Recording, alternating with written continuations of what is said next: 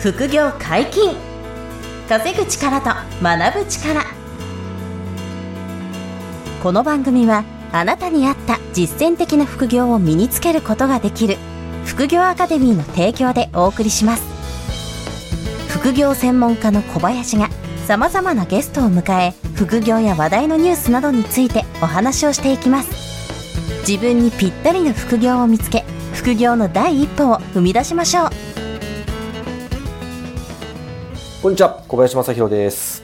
山本博史です。よろしくお願いします。はい、お願いします。本日も二人でお届けします。今日は何の話でしょうか？はい。えー先日、えー日帰りで香港に行ってきたっていう話をね、おー、なるほど。ちょっとしたいんですけど、はいはいあはいはい、はい。のー一切観光はしない、えー日帰りの、あの、香港弾丸往復みたいな感じだったんですけど、日帰りですもんね。朝何時に着いたんですか？えっ、と、深夜、あー一に深夜2時ぐらいに飛行機が出て、ほうほうそれは羽田です？あえーこれ羽田、羽田です。羽田で、はい羽田を、はいはい。で、朝の6時ぐらいに着くんですよ。ほうほうほう。で。えー帰りの飛行機がえー夕方5時ぐらい。何しに行ったみたいな。そう、それぐらいちょっと弾丸だったんですけど、はいはいはい。こ、れ何をしたかっていうと、うんあ。の、とある金融機関の、はいえー銀行口座開設が一つの目的で、はい、えーそれを午前中にしてきてですね。で、うん午後は、えっ、と、保険の付保。うん。いわゆる海外保険の付保っていうんですかね。はいはいはい。これが午後のイベントだったんですけど、うんうん。これをね、不法っていうのは何ですか、ええ契約しに行ったっていう感じ？あ、そうです。あの、保険に加入してきたってことですね。はいはいはい。はい。っていうことで、あの、この二つをね、私やってきました。当然、あの、あれですよ、イリーガルじゃないですよ。あの、うんうんうんえー法にのっとった問題ないことをやってるんで、そこは皆さん、はいはいはいえーご安心いただきたいんですけど、うんあの、それをやってきたっていうことで、はいで、えっと、まず、その、海外に、えーうんご自分の銀行口座ある人って、うんえーリスナーの方の中でも多くないんじゃないかなと思うんですよ。うんうんうん山本さんはもちろんね、持たれてますよね、複数。えそうですね。はい。で、これはでも、あの、そんなに、なんていうんでしょう、えー普通じゃないと思うんですよ。そんな簡単にね、海外に銀行口座持ってないじゃないですか。まあそうよね。はいはいはいはい。なんで、えっ、と、ピンとこない方も多いと思うんですけど、うんうんあの、やっぱし、日本人も、あの、海外に口座持っといた方がいいよなって僕思ってるんですうんうね。んで、あの、そこにもいくらかお金が入ってるみたいな、はいはい。えー状況。それ理想ですよね。そう、理理想で、うんうんなんかあの、例えば海外駐在ある方とか、あの、ね、海外にこう、一回住まわれたことある方なんかは、あの、うん当然ね、そういう口座持たれてると思いますしけど、はい。はい。そういう人からすればね、なんなんてことないんですよね。ね全然大したことじゃないんですけど、うんあの、でもやっぱりほとんどの方は持ってないから、それをちゃんと計画的に作るみたいなことも、一応選択肢があるってことは知っといてほしいなと思っていて、うんうんうん。なるほどなるほど。僕は、あの、もうね、13年、14年前ぐらいですか、20代の時に、実はもう一つ海外に開けに行ってるんですよ。銀行口座を。うんうんうんうんなので、あの、まあ、金融機関名は伏せますけど、銀行口座はもう持ってて、はい。で、あの、そこにも、その、ちゃんと外貨を入れとくみたいなことをやってたんですよ。うんもう十数年前から。はいはいはいはい。で、えっと、そこに対して、えっと、まあ、そ、そこに関係するんですけど、その銀行口座を受け皿にしした、えーはい最、最終的にそこで受け皿にするための保険みたいなものがあって、まあ、保険というか、えっと、いくつかあるんですけど、えっと、海外の、えー資産運用の方法があって、はい。はい。で、あの、投資信託みたいなものもあるんですよ。うーん、なるほど。えー要するに海外の金融機関で、えー投資信託しま口すみたいな。座を作って、あ、そうです。えー口座を作って、毎月積み立てする仕組みも、そねそもあるんですよ。で、その積み立てをした最後満期にななるじゃないですか、そういう積み立て商品が。じゃあそれちょっと解約しますっていう時に、じゃあどこに、あの、受け皿用意するっていう時に、先ほど言った銀行口座があれば、海外の銀行口座に、あの、ウィズドローできるというか、あの、はいはいはいはい要は出金できる。うんみたいな、あこんな形で、なるほどなるほどえーそうやるのがもうすごくあって、不動産投資家の方とか、はい。あと当時ね、そうですね、物販のスクールとかで勉強してた方なんかは、うんあの、十数年前からそういうのやってる方結構いらっしゃって、うんうん。えーで、一つはその、海外の。一時ブームになったような気がしあ、ます。そうなんですよ。あ、そう、山本さんご存知です？一時でブームで、そのになった。時なんかその、海外の銀行口座はうんうん口座維持手数料取られる。うん。日本は取られませんよねみたいな。そこで初めて作る人がなんかその口座維持手数料とかを知ったのがそのなんか10年前とかのブームに。いや、すごいですね。気がしますねそう、山本さんまさにその頃一回流行ってたんですよ。ですよね。流行ってた。それで、うんあのー、一つはその海外に口座作るのも、あの、少しは流行りましたし、うんあの、その時に、えっ、と、日本人のパスポートでも、あ、日本人でもですね、日本人でも積み立てできる商品っていうのがいくつもあって、当時。はいはいはいはい。で、そこにちゃんと、あの、合法の範囲で、えっ、と、積み立てをしようと、うんうん。いうのがああるんですよ。まあ、今もあるんですよ。うんはいはい。で、えっと、ただそのブームはね、えー、まあ、一時で終わったというか、なんででしょうね。なんか一時すごいブームになって、なんか全然聞かなくなりましたよね。そうなんですね。あの、やっぱし積み立てていくじゃないですか。毎月、例えば、えー、少なくとも200ドルとか300ドル。うんうんまあ、当時、僕が始めた頃って1ドル80円とか、あの、うん1ドル90円の時代があったんですけど、うん。そっからまあ、円安になってきたじゃないですか。うん。で、負担が重たくなった人も結構いるみたいで、はいはいはい。あの、辞めちゃった人も多いんですって。あの、その、なるほど。えー海外の金融、金融保険会社の積み立て商品とかを毎月積み立てる負担が重たいから、うん。あの、やめたり、あとは日本の NISA とか、積み立て NISA とかに切り替えちゃったとか、なるほどなるほど。まあ、いろんなケースがあると思うんですけど、まあ、それで、はいあの、つずっと続けてる人も多くないのかもしれないんですけどね。でも僕は、あの、逆で、むしろ円安になればなるほど、過去ね、円高の時に積み出したものが増えていくっていうことですから、そうですよね。はいはい。うんめちゃめちゃいいなと思って、もうずーっと続けていたりとかするんですけど、うん。まあでもそういったあの、えっ、と、海外での資産運用っていうのがあって、まあその受け皿としての銀行口座っていうのを、1個か2個かうん皆さんもね、作られるといい、将来的にいいんじゃないかっていう、うんあの、ことはちょっと考えていて、はい。はい。で、香港とシンガポールがなんか金融のハブって言われてますから、はいはいはいはいはい、そうです。日本だとその2拠点に作りに行くのが多いんうん。そうです。あの、そうですね。そこが、あの、日本人のパスポートでも、あの、銀行の口座が開くケースが、やっぱりありますね。シンガポールは僕もすいません。あんまり細かく分かってないんですけど、はい香港は結構そういう、あの、えっ、と、口座作れる、その、金融機関があって、うん。はい。そこで作っておくとよくて、でもね、やっぱし、閉ざされていってるは感覚が多くて、さっきの、あの、金融機関に積み立てできるっていうのも、保険会社に積み立てできるのも、どんどん減ってるんですよ。できる会社が。なるほど。うん。やっぱり日本が残念ながら、国力が落ちてってるじゃないですか。少子化とともにはい。はいはいはいうんそれで、日本人パスポートダメですっていうのが年々増えてるんですよ。なるほど。いや、本当にこれ、かなりこの10年でめちゃめちゃ感じますけど、あ、もう今ダメなんだって。例えば僕が、あの、投資している商品の、例えば A という会社の商品がありますよね。はい。で、この会社は今もう無理です。今日本人は、その、その保険会社で商品買えないんですよ。うーん。12年前とか13年前は、あの、申し込めたけど、今は申し込めないんですよ。もうだから日本人がいいお客さんじゃなくなったから、そういうこと。担当直入に言うとそういうことなんですよ。そう、だから結構ショックですよね。うわ、日本の評価落ちてるわ、みたいな。で日本人には売りません、みたいなのとか、日本人の銀行口座開けませんっていう金融機関が増えてるんですよ。はいはいはいはい。そう。で、知らぬ間に。日本人ってこういうのし、ね、触れないから、あの、何も気づかないと思うんですけど、世界的に見ると、日本ってそういう待遇なんだな、みたいな。うん。だからこそ今開けといた方がいいよな、みたいなのが、あの、すごくあって、そうなんですよ。はいはいはい。なんで、あの、銀行口座を開けたりとか、あの、まあ、海外の金融機関の、あ、き金融会社の商品に投資するみたいな選択肢も、まあ、一つありなのかなと思っていて、うんはい。で、やっぱし、日本円のリスクに備えるっていうことにもなるわけですよ、これは。そうですよね。うんもうこのチャンネルでね、再三言ってきてますけど、ええまあ、一旦円高になることはあると思うんですけどね。あると思うんですけど、あると思うんですけど、例えば130円台とか、うん。まあ、120円も結構な大変だろうなと思うんですけどね、僕の感覚。あの、120円まで戻るっていうことですは、そう、あるから、円高になるとしてもそ、そこまでいかないだろうっていう人が僕の周りは多いんですよ。はいはいはい。130円台かなって言っても。うんうん。で、えー円安はやっぱあり得るっていう、やっぱり多く150円、に160円の方は可能性高いんじゃないかなっていう方が多くて、うん。まあもちろんこればっかりはわからなく、わからないんですけど、うん。あの、まあドルが一強でもない、ないですからね、あの別にドドルだけが絶対じゃないとも思いますから、円が強くなる可能性もありますけど、まあただね、日本人がこう減っていく中で、あの、国力が上がる目処は今んとこなくてですね、日本には。うんで、日本の円という通貨も少しずつ弱くなっていく方向だよなっていうのが、まあ大きな流れとしては、あの、そっちだと思うんですよね。はい。つまり円安。うん円安の方に行くだろうな。それはドルじゃなく、だけじゃなくて。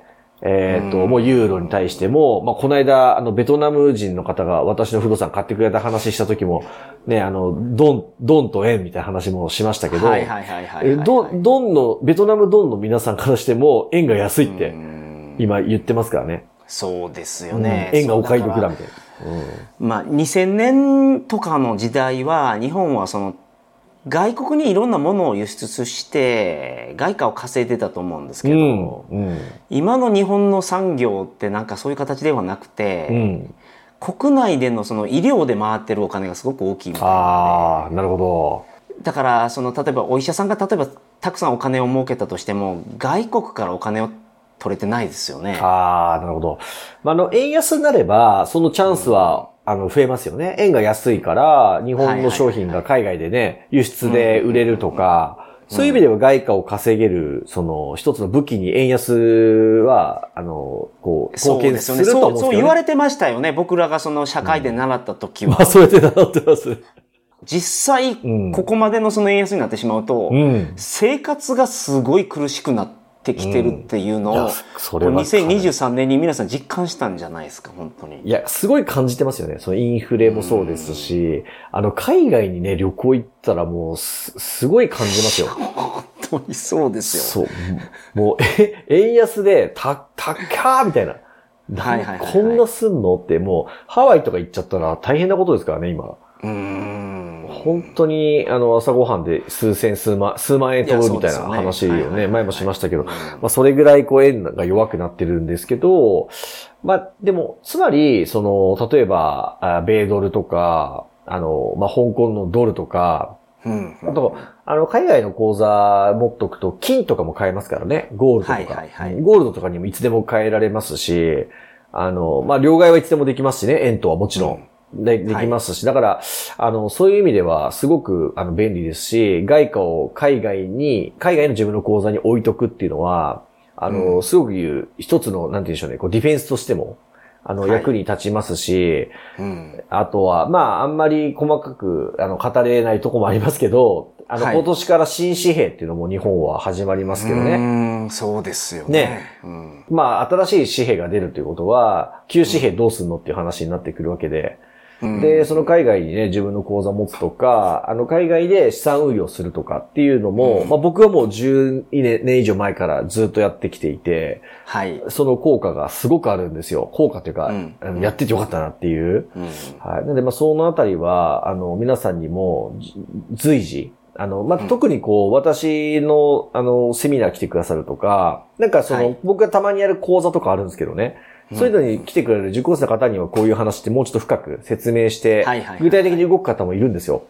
うん。うん。で、やっていけば、その良さとか、あの、そのリリスクがそんなない、ないことも分かってくるし、うん。むしろ日本だけで、日本の円だけを持ってて、うん日本の中でしかあのビジネスや投資してない人の方が僕リスクだと思ってて、ううんん。かなりね、あのリスク高くなってきてるから、やっぱし、うん日本でしっかり稼ぐこととかは大事なんですけど、はいはい。円を稼ぐとか、日本で円を増やすことができた人には、あの少しずつでも、あの海外にも自分のポートフォリオを作っていくっていう、うん。まあこの感度もね、あの持っていただきたいなとは思ってるそうですねわけですよ。うんうんうん海外でその口座を作る銀行っていうのは、うんうんそのあれですよね日本の銀行よりも格付けが高い銀行に皆さん作られてますよね。そうなんです。もう圧倒いい的に上。